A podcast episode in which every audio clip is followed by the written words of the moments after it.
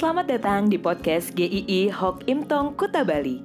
Penginjil Ray Reginaldi akan membagikan renungan harian singkat untuk membawa Anda mengenal dan menyembah Tuhan Yesus, bertumbuh dan menjadi murid Kristus, serta berdampak untuk banyak orang.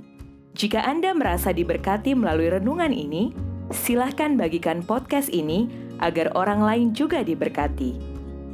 Inilah renungan hari ini.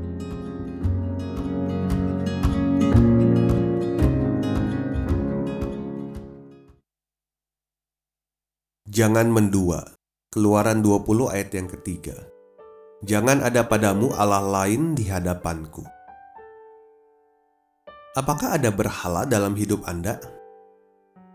Wah, mungkin ini pertanyaan yang akan dijawab oleh kebanyakan Anda dengan cepat. Nggak ada lah. Saya nggak punya berhala apa pun. Itu bagus sekali. Kalau hati Anda hanya tertuju pada Tuhan.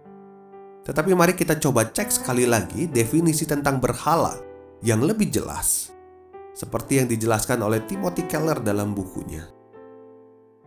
Berhala adalah segala sesuatu yang Anda anggap lebih penting dari Allah.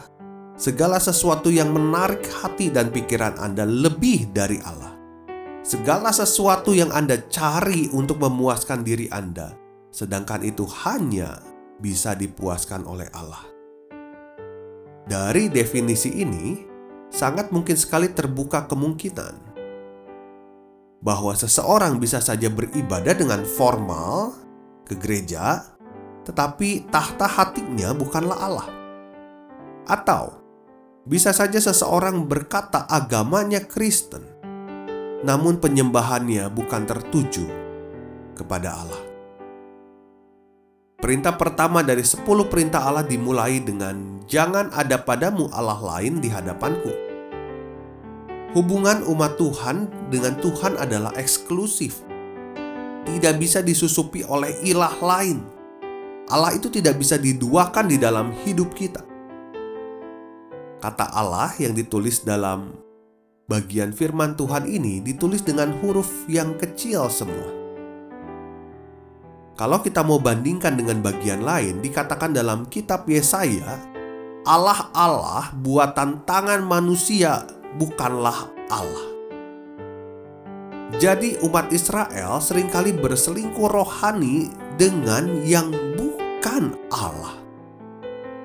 Bukankah itu satu kebodohan? Sama halnya dengan banyak orang di zaman-zaman setelahnya sering kali menggantikan posisi Allah dengan yang bukan Allah. Ketika seseorang menggantikan posisi Allah di dalam dirinya dengan hal-hal lain, maka sesungguhnya hidupnya dipenuhi ketidakdamaian, ketidakpuasan, ketidaktenangan. Banyak hal yang bisa membuat kita memberhalakannya, bahkan hal-hal yang indah dan baik sering kali itu akhirnya bisa menjadi berhala dari seseorang. Ketika hatinya, pikirannya, pencapaiannya ditempatkan kepada segala-galanya dalam hal itu. Cinta, karir, uang, kepintaran, penerimaan dan lain-lain adalah hal yang netral. Tetapi bisa menjadi berhala bagi seseorang saat itu menjadi tujuan utama atau ultimatnya yang paling tinggi di dalam hidupnya. Hidupnya merasa baru berarti ketika memiliki hal-hal itu, maka akan menjadikan hidupnya tidak berarti ketika tidak memiliki hal-hal itu.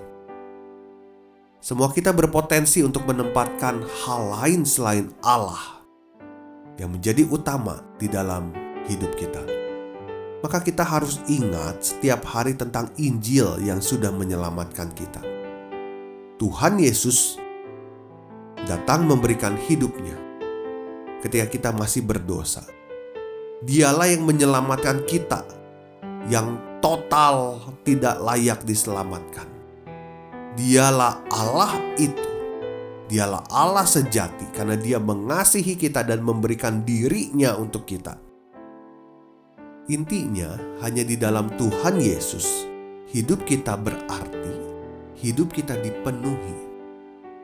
Tidak ada satu hal pun di dalam dunia ini yang dapat memuaskan keinginan hati kita. Tidak ada. Kita akan selalu merasa mau dan mau lagi seperti candu. Kita akan merasa kosong dan kosong lagi walaupun mendapatkan apa yang kita inginkan. Maka ingatlah siapa diri kita di hadapan Tuhan. Kita adalah orang berdosa yang sudah ditebus oleh Tuhan. Kita berharga karena Tuhan menyelamatkan kita. Dan Tuhan mau hidup kita hanya terarah berpusat pada Dia, bukan pada yang lain.